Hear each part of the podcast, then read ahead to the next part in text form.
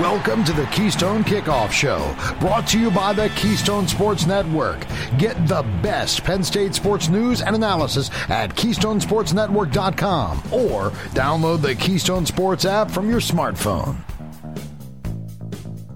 Hello and welcome to the Keystone Kickoff Show. I'm Jim Galante along with T. Frank Carr. Frank, we keep inching closer and closer. It's the end of July. We're approaching August. Big Ten Media Days this week. It's getting closer, isn't it? Yes, and um, you know, on a total side note, something that we didn't talk about before the show, but just the swirling chaos happening around Penn State this week with uh, Sean Clifford and uh, possible unionization and I'm sure as we get throughout the week and talk to people at Big Ten Media Days, a lot of nothing will be said, but it is a lot of something. Like there is something, and it's it's a bit shocking. It is. We talked about it a bit uh, in our show earlier this week with Dustin, and you know, it was kind of like the unionization in air quotes, and it was funny how they kind of backed off it no, no, no. We're not talking about unionizing. We're talking about organizing and negotiating as a group. Everything that defines what a union does. But we're not talking about unionizing. So, anyway, let's move on from there. Want to hit one more tidbit of news, uh, hit you up on this before we get to talking about our main uh, focus of the day, and that is apparently Yazeed Haynes, a um, wide receiver commit who previously was committed to Rutgers, decommitted, committed to Penn State. Now it appears decommitting from Penn State, and it appears he's going, going to be probably headed to Georgia, correct? Yeah, just uh, u- using uh, universities as stepping stones, moving up the ladder all the way to Georgia. Um, yeah, this has been something that has been a bit of a poorly kept secret for a while in the fact that he went and, and visited and worked out at Georgia, kind of like uh, Josh Miller, the other player that decommitted from Penn State and committed uh, later then to the Bulldogs. And uh, it's it's a loss for Penn State. It's been a particularly difficult cycle for the receiver position as well for Taylor Stubblefield, the receivers coach. Not just that they are losing Yazeed Haynes, but they didn't get a bunch of players that were at the top of their board I think they pretty much got shut out of those players other than Johnny Shakir. And then, uh, you know, not getting Rodney Gallagher and having this. I don't want to say he's the consolation prize in Yazeed Haynes, but certainly he would have been a great complement to uh, like a star in the class. And they didn't get any of that this cycle. So uh, have to do something at this point to make up for that. Uh, definitely. And before we go on, just one other note. In the fourth quarter, we're going to have uh, EJ Daniels on from Rivals to talk about recruiting. Just a heads up, we re- pre recorded that segment earlier prior to the decommitment. So when you hear EJ uh, talking about that might happen, well, he was actually correct and he was talking about it before we fi- found out this for sure. All right, T. Frank, let's get to the topic we did want to get to, which is um, in quarter number one, we're going to talk about the offensive line, and we're going to probably use this as a stepping stone to get to a series where you give your preview of each position group. Um, you've been writing about this. We're going to hit both the offensive line, and then in quarter number two, we'll hit the quarterbacks. Two very interesting and topics for Penn State fans. I'm not sure controversial is the right word, but at least a lot of talking points. Incendiary the, is what I was going with when we started with these two positions. Perfect. I see you you have a better vocabulary than I do, so but I like it, T Frank. Let's start with the offensive line. Let's start with the losses on the line. Rasheed Walker, Eric Wilson, Mike Miranda, three starters.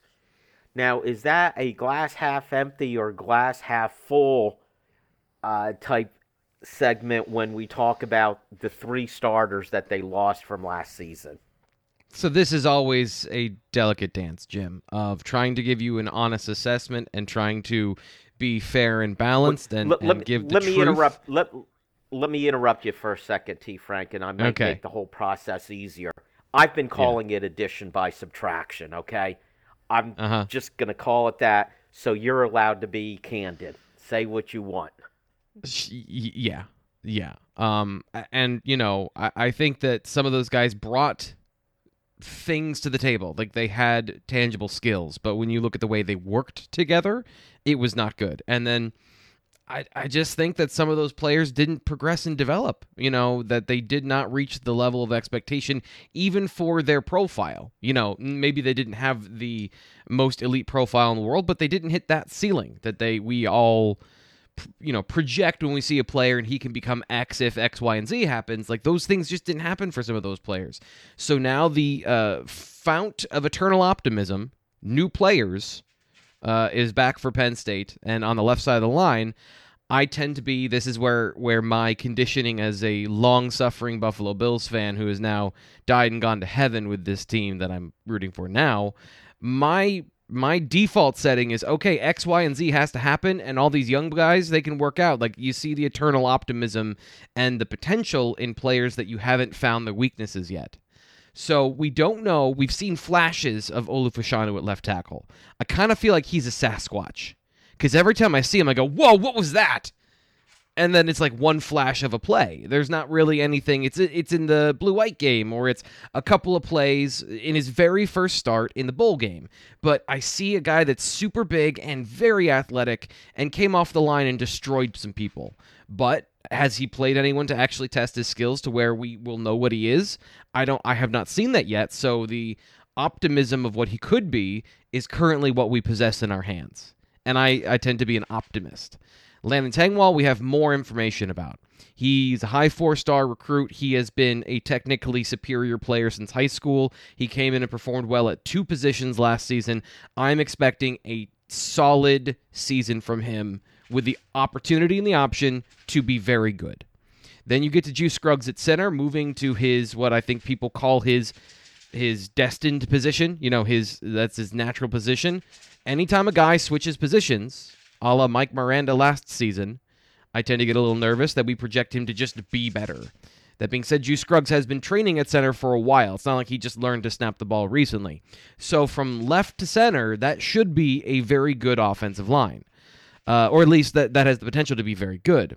Then you get to the right side, you have Hunter Nourzad coming from Cornell, and you have Caedan Wallace. That is the projected starting five here.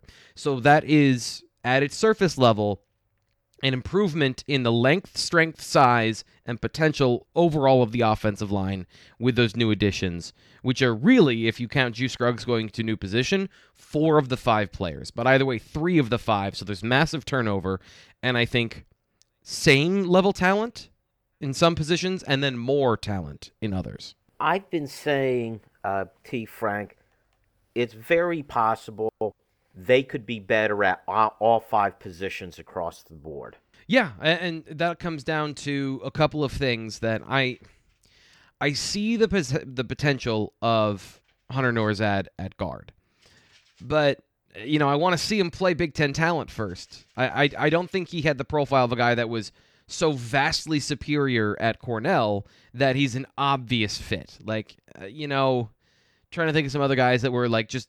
I think Tyrese Mills at at um, Lackawanna was clearly better than everyone else around him. Was clearly a, a Division One talent. Uh, I, I I just I want to see a little bit more of Hunter Nourzad, but from a physical standpoint, big, quick, violent, angry. Um, he throws himself into blocks, and I think he's got the talent to do it. I just I want to see a little bit because I've, you know, as much as I am an optimist, I, I get to a certain point of like, you can't be optimistic about every single position here. Uh, and then the last place would be Caedan Wallace, that we, you know, talking about progression from last year. He was not so far off from a technical or physical standpoint that you thought he had no chance. Um, if there had been a better option at right tackle, I would have been interested to see, and I still kind of feel this way. What does he do at guard? But this offseason, he talked about um, you know, f- being better as a athlete when it comes to mobility, flexibility, bend, all of those things that he needs as a tackle. And if he can do those things, then he doesn't have to be elite. He just has to be good enough. He just don't make mistakes. And I, I think he can get to that level. I don't think that's crazy. Uh, and then if you have guys that are making plays elsewhere, Now you have a good offensive line that meets the threshold for competent and competitive in the Big Ten. You questioned Hunter Nourzad coming in uh, because he hasn't faced Big Ten type competition prior. I'm not as quick to hand that right guard position over to him. We've been told that Sal Wormley, had he not gotten hurt last season, he would have been a starter. Where does he fit in? And my optimism at that position is well, we get two bites at the apple. There's two yes. chances. If it's not Nourzad, maybe it's Wormley. If it's not Wormley, maybe it's Nourzad who's able to step up. Yeah, and James Franklin also mentioned JB Nelson as a part of this conversation when it comes to guards that have the chance to contribute this year. Um, and he he was uh, he looked very small in the uh, in in the in the blue white game. But part of that is because he was coming in to replace or he was lining up next to uh, Landon Tengwall, who is huge. So there's a little bit of column A, a little bit of column B. He has been losing weight and getting into shape and losing some bad weight, but like he still, I still see some work he needs to do as far as building back to being what I think he can be and what we saw from him, uh, the potential of a guy that can move really well. So, and I, I, I don't want to be negative about Hunter Nourzad either because I think that like there's a reason a lot of Power Five schools wanted him. Like the physical traits are there to be a very good offensive lineman. I'm just saying, like, where he lands on that spectrum, I need to see a little bit of calibration before I say he's going to be an all Big Ten player. He's going to be good. He's going to be acceptable. Like, where on this, where on the spectrum is that? But yeah, uh, JB Nelson coming back. There is this is the real, the real good part about the offensive line this year, especially on the interior, is that there are multiple players and there is competition. Penn State has not had competition on the uh, on the offensive line in several years, so starters have had really, realistically, no threat of losing their position. Last year, they shuffled guys between positions; nobody got benched when there was inferior play. They have the opportunity for that this year. And the question is, does that spill over to the tackle position? Because right now they do not have depth there, and that is the concern. That's really the concern for this group is the interior in you throw in Vega Ioane as a guy who's coming in at six foot four, three thirty, that James Franklin said physically can compete. If you now have that many players, what does that do to the level of competition and the level of play on the interior? That's my most optimistic, realistically optimistic perspective of this line is that they might actually have the best player available on the field and not the guy that has to play because he's just the one that performs the best. Very good, T. Frank. That is it for the offensive line. Next segment, we go frying pan to fire. We're going to talk quarterbacks. Stick around for that. StateCollege.com is your one stop source for news, sports, opinion, entertainment, and community events. Over a decade of experience covering the Nittany Lions from reporter Ben Jones. Lively commentary from columnist Mike Poorman and others. Local perspective, local expertise, local information from Penn State's hometown website, statecollege.com. Trust statecollege.com for daily coverage of the school, team, and place you love. What defines the special spirit of Penn State? Why Penn State by author Greg Woodman looks to Happy Valley in the 1980s for answers. Featuring rare photos, original essays, and exclusive interviews with Coach Paterno. This beautiful 256 page full color hardback edition explores the why behind We Are. It's chicken soup for the Nittany Lions soul and makes the perfect gift for any Penn Stater in your life, including you. Order today at ypennstate.com. Hi, this is Dustin Hockensmith from the Keystone Sports Network. For the best Penn State football analysis and commentary, go to KeystonesportsNetwork.com. The rest of the KSN team and I will bring you game reviews, player evaluation, recruiting news, and plenty more. You may even hear directly from some of your favorite recruits. That's KeystonesportsNetwork.com. You can also take Keystone Sports Network with you. Go to your App Store and download Keystone Sports for your mobile device. For Penn State football news 52 weeks a year, count on the Keystone Sports Network. We are Tech Results, located right here in State College. Whether it's workstation, server, and network installation, problem solving and maintenance, security assessments, or general evaluations, we are your complete IT partner. Learn more at techresults.com. That's T E K results.com. Or call us at 814 206 0000. It's quarter number two on the Keystone Kickoff Show, brought to you by the Keystone Sports Network. Get the best Penn State sports news and analysis at KeystonesportsNetwork.com or download the Keystone Sports app from your smartphone. And welcome back to the Keystone Kickoff Show. It is quarter number two. I'm Jim Galante along with T. Frank Carr. T. Frank, uh, in quarter number one, we began a series of your scouting reports on the different positional groups. We we are doing the incendiary positions today. Love the word, multisyllable words. Love that. Yeah. And we talked offensive line. Probably the other position that's most talked about by Penn State fans is the quarterback position, led by Union leader Sean Clifford uh, ready to begin his 12th season as Penn State quarterback. I I always joke about that with him that he seems to have been here forever. Um, the thing with Sean Clifford, and I've said in the past, well, you know what you're going to get with Sean Clifford. And then I've corrected myself because I actually feel like you don't know what you're going to get with Sean Clifford. That, you know, um, and I was just thinking about this before we started the segment. You think back to the Iowa game when Penn State was undefeated, riding high. They're playing at Iowa. He made one of the ugliest interceptions you've ever seen early Yeah. in the game. Like the first drive. And I'm like, yes, and deep in their own territory. Fortunately, the Penn State defense stiffened. I think Iowa just got a field goal out of it, and I'm like, oh, this could be a very long day. Next thing you know, he plays very well. For he didn't even play a full half, threw for 146 yards. Penn State's up multiple touchdowns. So that's what I mean. You- You tell me, you're the expert. You're the guy who studies the film. Do you know what we're going to get from Sean Clifford? yes. Because you've got to bake in those plays. You got to bake in those, dude, what sort of moments? Because they are, I think, intrinsic to who Sean Clifford is and they're the the the great storyline of what he's trying to overcome. So that's what we talk about when we say Sean Clifford, you have to give him an ideal situation. The interception came when he was on his own goal line and he was rolling in a rolling pocket, taking forever because the the uh, defense had diagnosed the play, and he still tried to force the ball in instead of making the the smart decision in the moment, which was to throw the ball away. There's just something about Sean Clifford that when he has to make the right decision, I'd say even being nice seven times out of ten, he makes the right decision. And then it's the other three times that it's a coin flip. You know, sometimes he'll make a bad decision, sometimes he'll make a great decision, and sometimes it'll just, the ball will be incomplete, but it was not a good decision. You know, like it doesn't hurt you.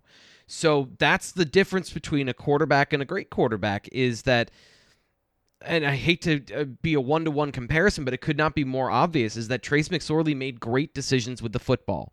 He just was limited by what he was as an athlete, but he made the right decision in all of the gut check times. He he just the correct answer came out almost all the time.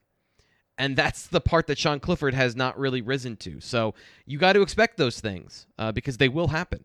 Earlier show this week we had on coach Caduti who did film study sean clifford running the rpo now it's easy when you do this kind of film study you cherry pick four five six seven plays but they were plays where sean clifford made absolutely the wrong decisions.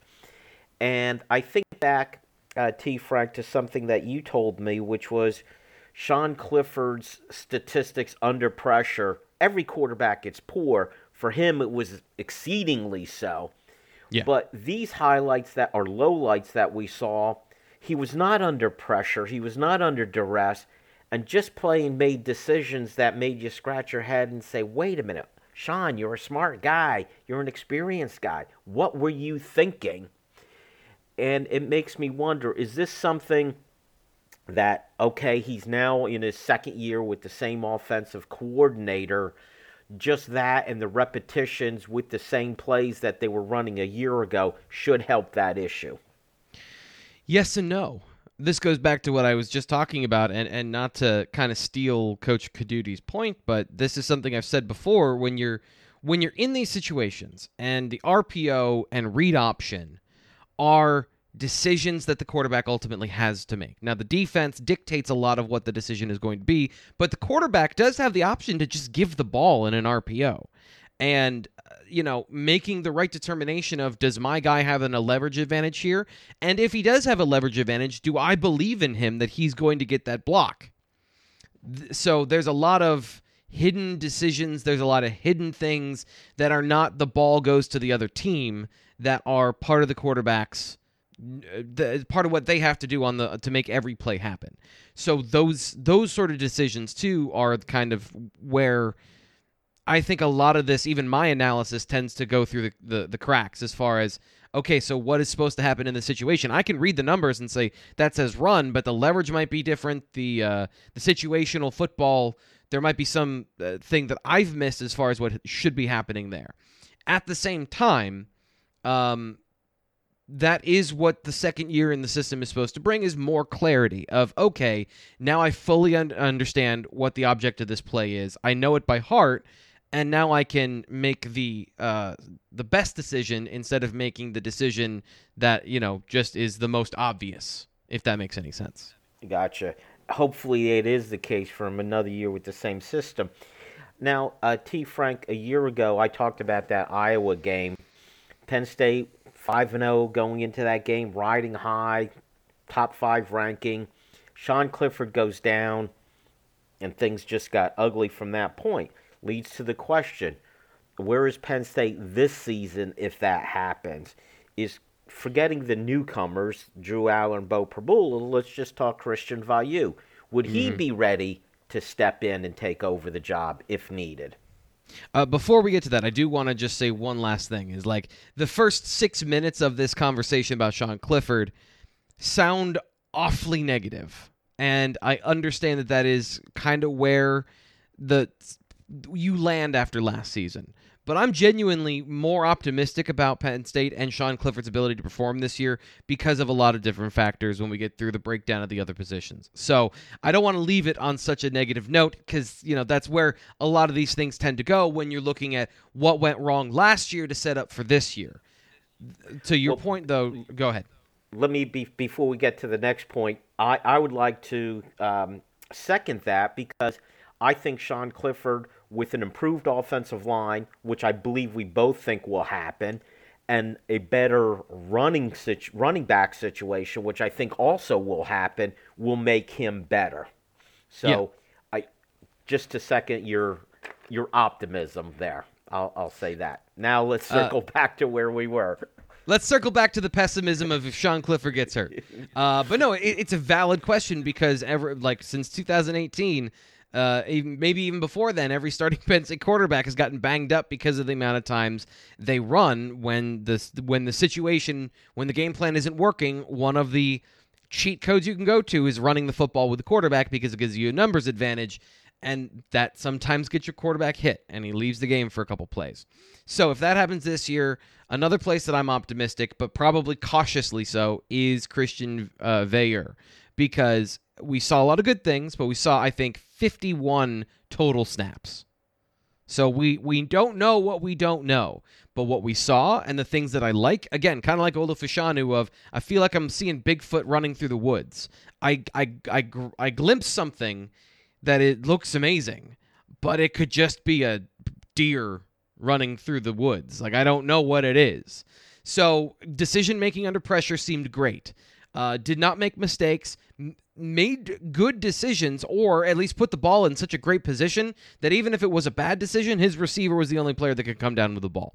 So those are all great things. What we don't know, if the team has to game plan for Christian Veilleux, can they find his weaknesses? What are his weaknesses?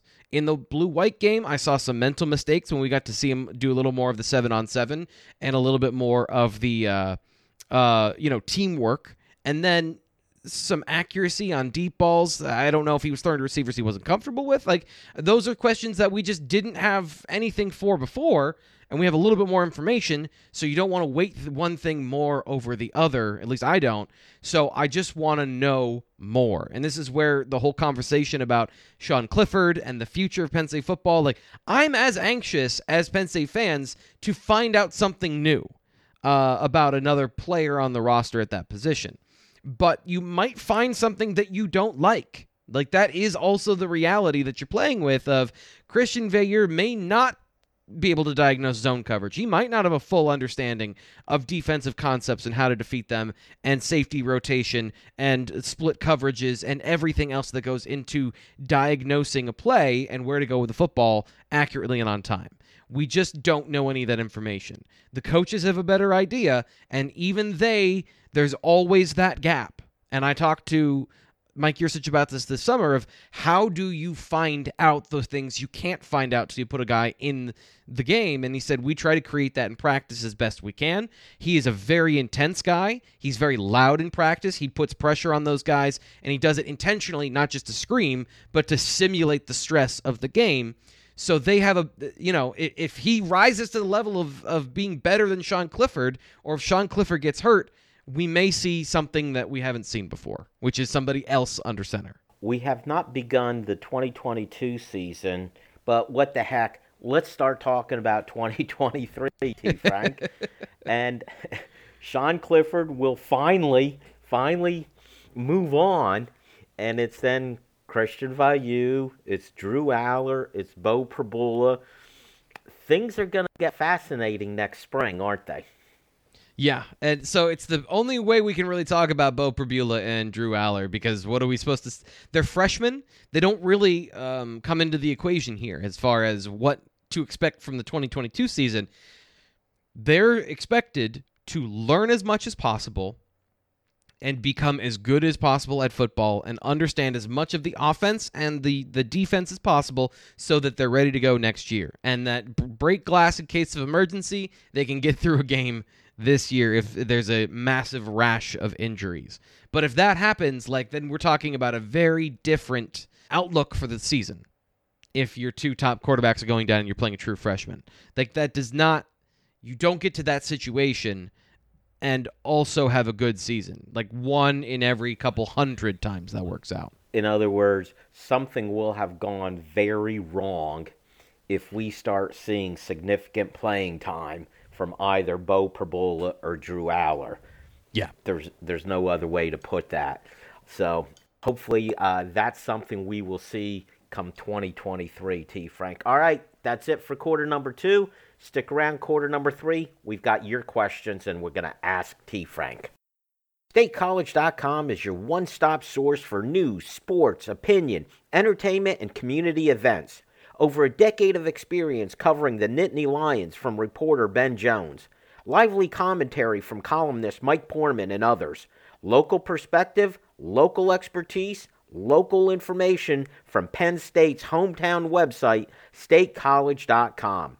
TrustStateCollege.com for daily coverage of the school, team, and place you love. In his book, Why Penn State, author Greg Woodman takes readers on a trip back in time to Happy Valley in the 1980s, a unique era of gridiron success and rapid expansion that gave our university its modern identity. Whether you're traveling down memory lane or discovering Old State's past for the first time, this compilation of rare photos, original essays, and exclusive interviews helps you explore the why behind We Are. Start your journey today.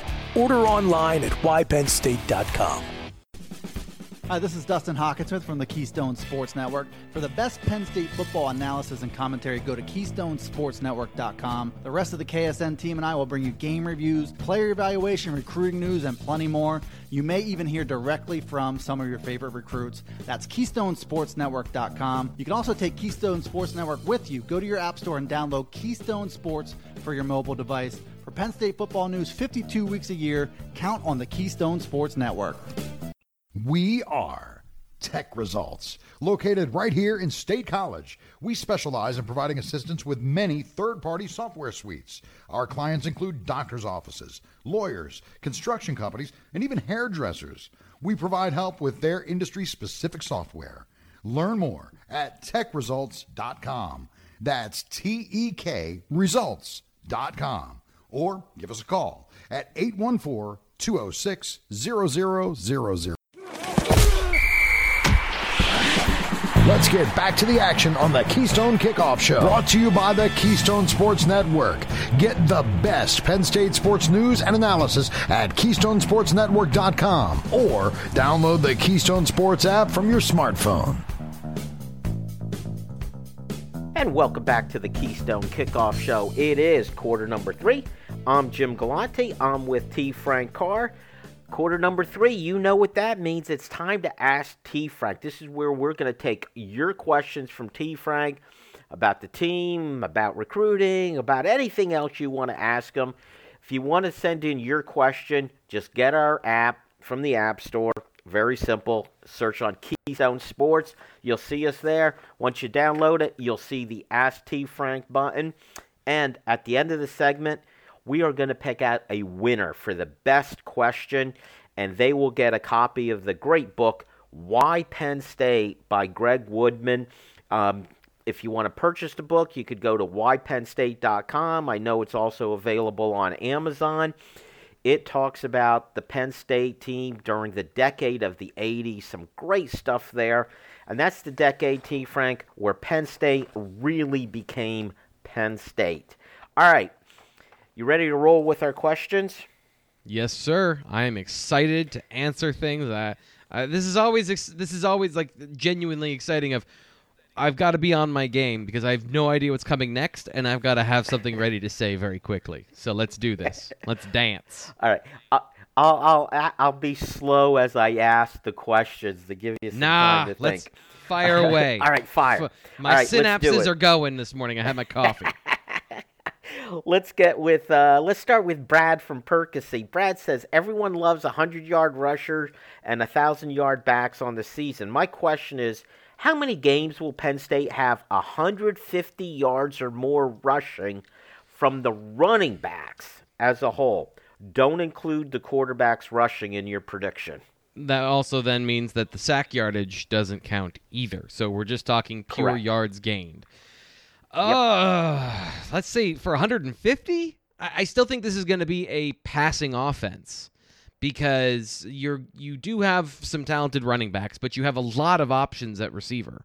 You have a lot of talent in general at tight end and uh, the pass catching situations and explosive plays when they happen are are more effective from the receiving corps. So I'm gonna say three to four games they'll have 150 yards rushing.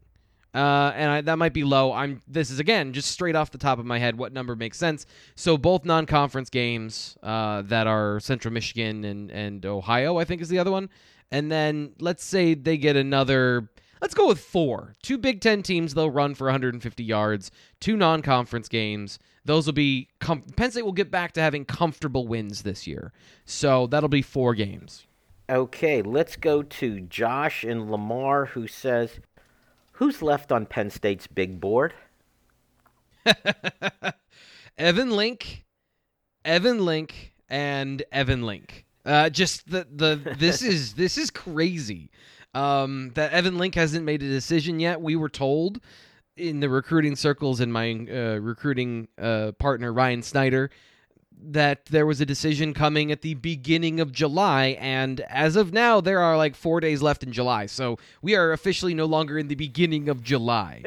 I think the concern now is that he missed a trip to Michigan, and the plan is to draw this out until he can go to Michigan. And that means that it's not clearly Penn State. It is still undecided.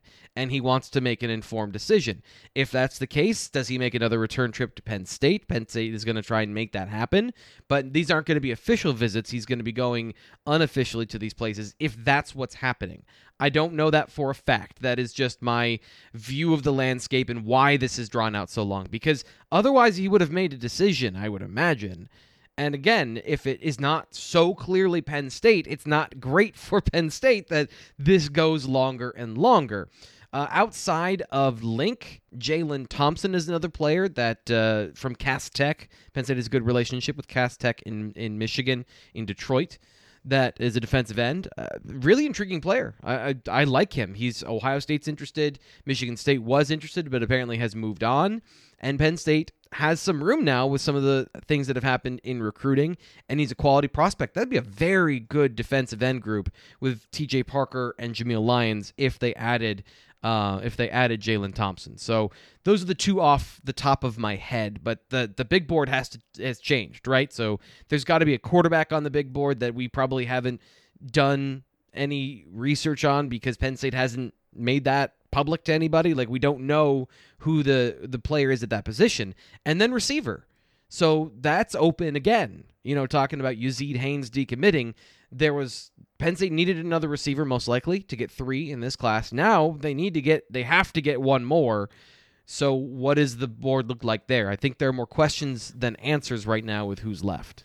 Okay, let's go to Steve in Potomac, Maryland, and I'm going to preface his question with this, T. Frank. I know Steve. Steve is a really smart guy, but Steve also is not is not a big James Franklin fan. And okay. I think Steve searches for reasons for Penn State moving on from James Franklin. He's found a new reason I want to throw it at you. He says, saw that Penn State was one of three big Big Ten teams on the 24 7 blue chip ratio behind Ohio State and Michigan. That's the you know, yes. uh, they do the ratio of how many blue chip four and five star recruits that you have over the past four years, and Penn State does finish in a good place there. This suggests that despite having more talent, they continue to underperform by losing to inferior teams. Will NIL make recruiting more dependent on money than on coaches? And now, with the Big Ten getting a new media deal where a lot more money coming in, will that make it easier for Penn State to move on from James Franklin if he has a third season in a row of underachievement? What is it about wishes and fishes? What is that rhyme all about? And and something like a just I don't know, man. Sure, like uh, if this is another one of those, Your Honor, the the question is leading the witness does all of that have anything to do with why Penn State has struggled over the years? Is James Franklin the bane of your existence? If you've chosen to make him your mortal enemy, then sure, it is. But that's not everyone else's reality. Like that's so let's start with that that like James Franklin is not the source and the fountain of all evil in your life for most people. Uh, and I think if you have an objective view of the world, uh, then you can understand some of the situations and circumstances over the last two seasons that are real and legitimate. But we're not going to talk about those because the question suggests that you don't care. So I don't really want to waste more oxygen on that particular topic. So, do all of these things add up to a future where you can move on from James Franklin and you can do your happy dance? Yeah, probably. Yeah, probably there's there's some of that there, but I'd be careful of uh, just again careful what you wish for. Do you know? I think it was last year uh, during the summer. I had a segment or a show where I allowed a listener to co-host the show, and it was Steve. Maybe mm-hmm. what we need to do is get Steve on the show with you on the show, and we could have the James Franklin debate. I uh, just I don't know how to respond to like I want to come up with an analogy of how that sounds to me. And like I, Steve, I'm I'm trying to have fun with this. Like I'm I'm, I'm we're have I'm not trying to be like like a super James Franklin defender. I'm just it comes off a certain way and I don't have the right words for it right now of like that's a little bit so far outside the realm of like regular things we talk about and things that are part of that it's just it's just a little it's a little kooky. Well, I, I've had these discussions with Steve, and you know the the logic is there. You understand the point he's trying to make, but I just don't think they're ready to move on from James Franklin. But I do want to ask you what might be. Uh, uh I'm going to shift the question a little bit. He talks about NIL's effect on recruiting, Now, Yeah. I think most people agree Penn State has not positioned themselves like some of the other schools with NIL that are really pumping out a lot of money. Yeah. But the fact is, l- between last season and this season, the recruiting has been really good at Penn State. Despite that, I guess my question is I'm not sure N- NIL is the end all be all for recruiting. So there are players in this class that Penn State has lost because of NIL, like as a factor, maybe not as the reason, but certainly as a factor. So the class of 2023, we don't know, I guess, what we don't know because no one is willing to talk in any sort of certain or hard terms publicly about these situations because it's technically not legal, right? Like you can't promise things to a recruit. But the reality is, like, we have X number of dollars in our NIL fund, you know, through our collective. And, you know, these figures can be given to players. So it is a factor. Like, it is a factor. But we don't know how much of a factor it is. And we don't know exactly which players made decisions based on that because no one's going to be honest about that. Um, but I also I also think that to to give Steve his moment of of being absolutely correct is we are going to be getting to a point with Pat Kraft as the athletic director. Penn State is going to is is seemingly committed to giving the resources, the time, and the attention for football to be successful. To give James Franklin the things he's been asking for. They're already building a weight room. There's other plans, eh, you know, as far as eh, things that the football team needs to be competitive. There's going to come a time and a place where there are no more excuses for James Franklin. There are no more, and I'll I'll de-escalate. There are no more factors outside of his coaching ability that are going to happen for James Franklin. So when that does happen, and it should be pretty soon, like in the next three or four years, then yes, Steve, uh, you will find yourself in a situation if James Franklin does not perform, he will face consequences for that. Let's go to Paul in Johnstown who says, Not real long ago, we were concerned about the recruiting on defense. That's really changed for the better, especially after Penn State brought in the two linebackers. How much of this success do you credit to Manny Diaz? So this is something that I'm not really, uh, uh, I'm not equipped to answer correctly from my own personal knowledge. Um, so I am only quoting, you know, the guys that work at Blue White Illustrated who do this work and what they've told me on my show. So to to to kind of give you the nutshell of that, I don't think we know that because it's about getting these players across the finish line for Manny Diaz. He's not starting and building these relationships. But secondarily, everything that Ryan Snyder tells me is that like positional coaches or uh, coordinators, I'm excuse me, coordinators don't really do a lot of heavy recruiting. They're kind of they, they are a part of the picture, but they're not going out and they're not the main guys that are recruiting these players. So that is not really, I think, the focus here. It should be on the defensive staff as a whole. We need a winner, T. Frank. Steve took up a large section of the show, and we would be wrong to deny him his victory today. There we go, Steve. I'll be getting in touch with you. That's it. Quarter number three. Quarter number four, we're going to talk recruiting. Stay tuned. StateCollege.com is your one stop source for news, sports, opinion, entertainment, and community events. Over a decade of experience covering the Nittany Lions from reporter Ben Jones. Lively commentary from columnist Mike Poorman and others. Local perspective, local expertise, local information from Penn State's hometown website, statecollege.com. Trust statecollege.com for daily coverage of the school, team, and place you love. What defines the special spirit of Penn State? Why Penn State by author Greg Woodman looks to Happy Valley in the 1980s for answers. Featuring rare photos, original essays, and exclusive interviews with Coach Paterno. This beautiful 256 page full color hardback edition explores the why behind We Are. It's chicken soup for the Nittany Lions soul and makes the perfect gift for any Penn Stater in your life, including you. Order today at whypennstate.com.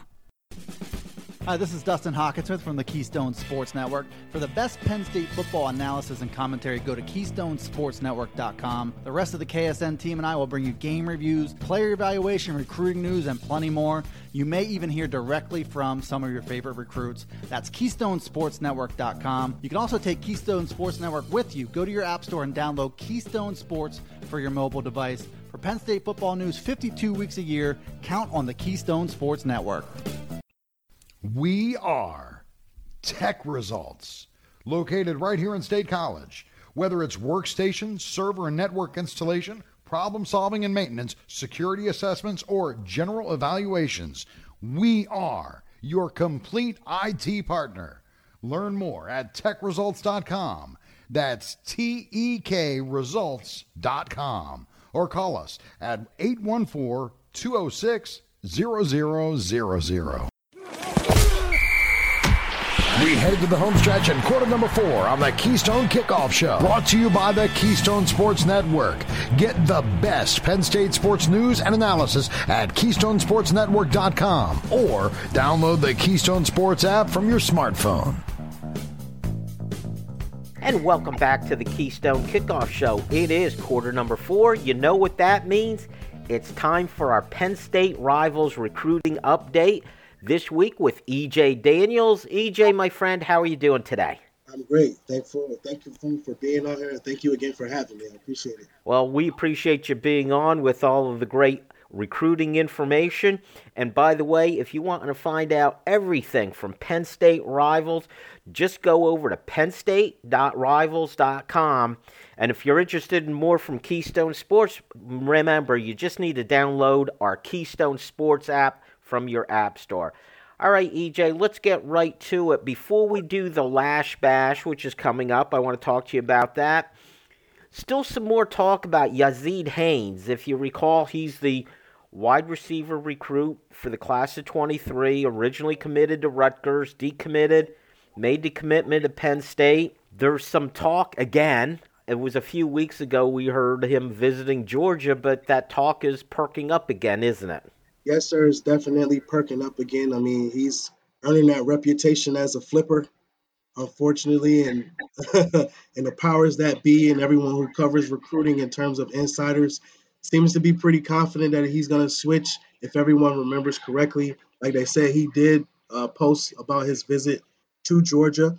So uh, they think that uh, it's going to be quite a hit to the recruiting class because then it's only going to leave Penn State with one uh, commit in the 2023 class. So this could potentially be a pretty big blow to the recruiting class. And any more, as we say, it's never a surprise when a kid decommits and especially as you said, a history as a flipper. Started with Rutgers, then let's put it this way, an upgrade. He uh, blew up at camps, got a lot more interest, committed to Penn State. Now, some will look at Georgia, defending national champions, as another upgrade. It's hard to blame the kid for, for making that kind of decision. But now, as you pointed out, that leaves Penn State with one uh, wide receiver commit. I'm sure they want at least two or maybe even three. Where do they turn now? And are there going to be any class of 23 wide receivers showing up at the Lasch Bash, which is coming up this week? Absolutely. Uh, Penn State has quite a few wide receivers that are going to be on campus this weekend. First name to look for is uh, wide receiver Justin Brown uh, out of Tennessee. This is a big physical wide receiver who uh, brings some of the same explosiveness that um, Haynes br- brings to the table, but I think he could be better than Haynes strictly for the fact that after the catch, he can be physical. And then on his routes, he can also be physical in that 50 50 situation. And he also will give Penn State a, a, wide receiver that they haven't had. They just got the uh, the young man who transferred from Western Kentucky, I believe, Tinsley, who is in some of that same mold. And I believe that Justin Brown can also be in that same mold, standing at 6'2, 182. Not this not the uh, most sudden wide receiver you want to see, but he is smooth and he has a lot of upside. So that's that's one name to watch. And another name to watch who isn't going to be on campus this week. Dustin Brown will be on campus for Lasch Bash, but another name is Micah Hayes, who's a three-star receiver who, who is, you know, again, he brings some of that same uh, type of traits that Haynes brings to in terms of explosiveness, in terms of getting downfield, being able to run past people. What I liked about Mays specifically is that he played with some different type of tempo. So he was able to control his routes, and he was really good at the line of scrimmage in terms of winning at the release point. So those are two guys that are probably on be on Penn State's radar sooner rather than later, and especially Justin Brown with him being uh, attending Lasch Bash this week. Obviously, a good sign when you could get a kid uh, on campus to visit. I'm always concerned when you have a recruit from out of the area. With Justin Brown, it's out of Tennessee.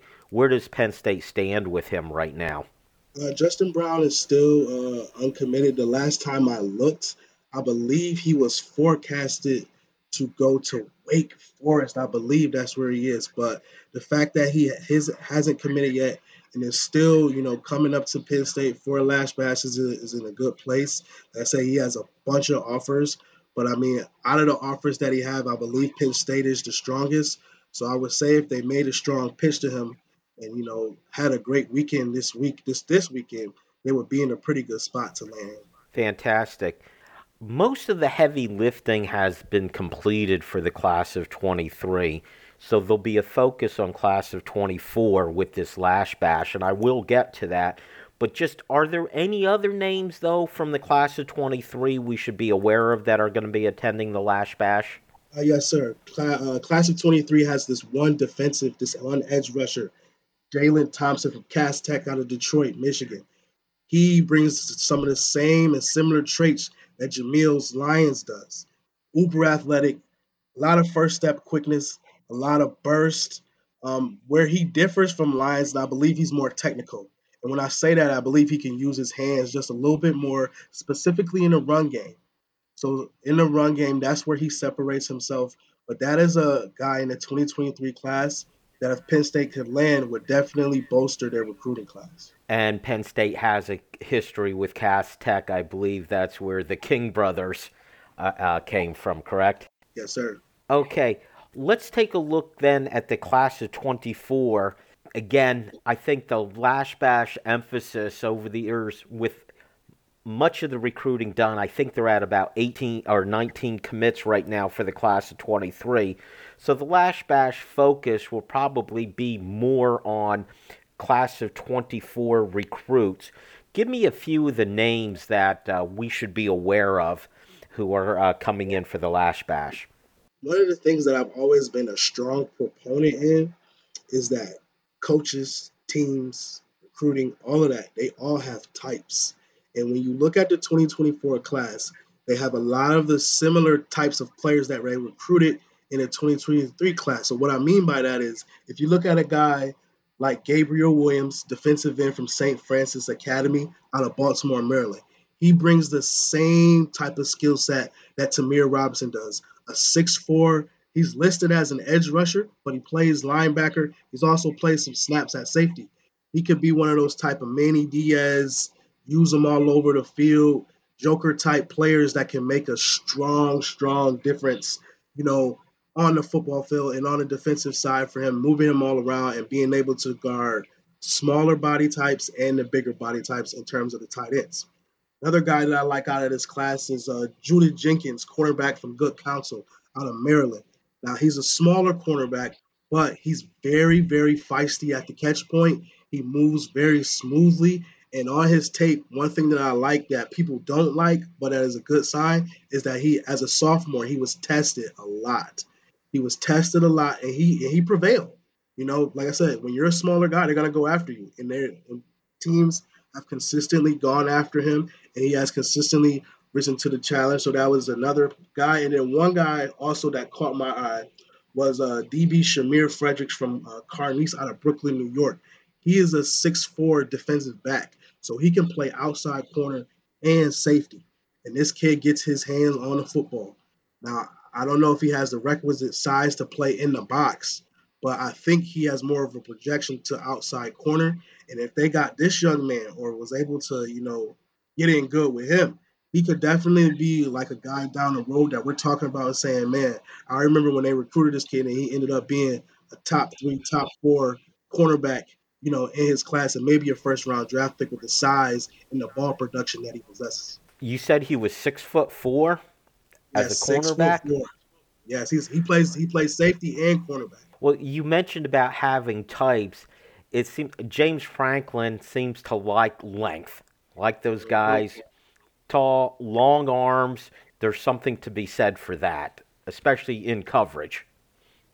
Absolutely. Those are the guys who can alter the catch point, and you need that. And then, especially with more teams in college and in the NFL playing more zone than ever, you need those type of body types who can play in the silo and who can cover a lot of space quickly. So, yes, those bigger body types always seem to be coveted by most defensive coaches and by most coaches, period. When we look at the group that's coming in, are there any players, are we at all at in commitment watch for any players yet? Or is it too early for any of these candidates who are coming to this uh, to this event this week?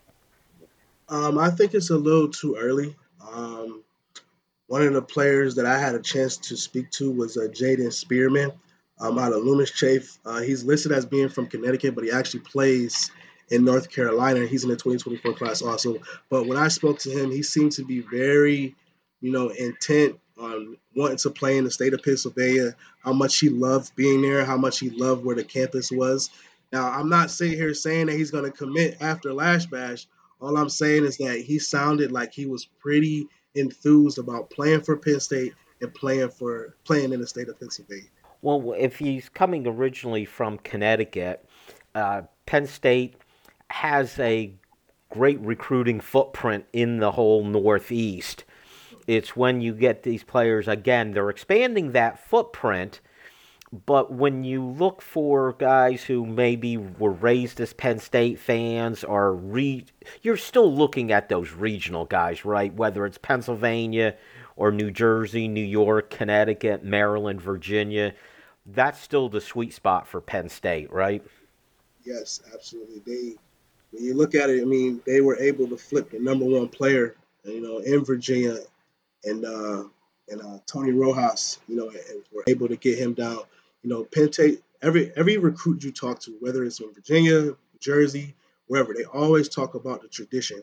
And the fact, you know, that tr- the tradition always plays a big part in it, they're able to flip, you know, any recruit that they want pretty much. But specifically in Virginia, they seem to always be able to get the top, you know, recruits in Virginia to at least consider coming to Penn State. So they definitely have a huge footprint there. In the 30 seconds we have left, are there any Penn, Pennsylvania recruits that we should be aware of who are coming in? Yes, um, one that I specifically wanted to highlight is uh, Peter Jones from Malvern Prep out of Malvern, PA. Um, he was an offensive tackle that I really like. One of the things that you know I have a big gripe about when it comes to offensive tackles and highlight tapes is that most offensive tackles do not put pass protection highlights in their highlight tapes. But if you look at Peter Jones, he had very solid pass protection highlights.